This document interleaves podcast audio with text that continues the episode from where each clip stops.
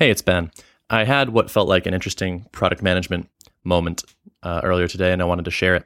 So, uh, someone uh, emailed us to say, uh, Is it true that the only analytics you offer right now is download count per episode? And we said yes. And he said, Well, uh, it'd be nice if you could make that a bit more rich. And so I said, Sure. Like, uh, what were you thinking? And he said, um, Here are the analytics I get uh, with a different podcasting service and forward along a few screenshots. And in the screenshots were probably 10 different screens uh, with a whole bunch of different kinds of metrics. Uh, I mean, just just glancing at it looked like, I don't know, four weeks of work, bunch of code, bunch of design, all that. And so I decided to push just just one one bit further and ask one more question, which is, okay, appreciate the screenshots, but of those things, which ones do you use most often?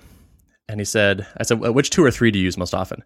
And his response was, I actually only really use this one graph. I probably should look at the others, but I don't know.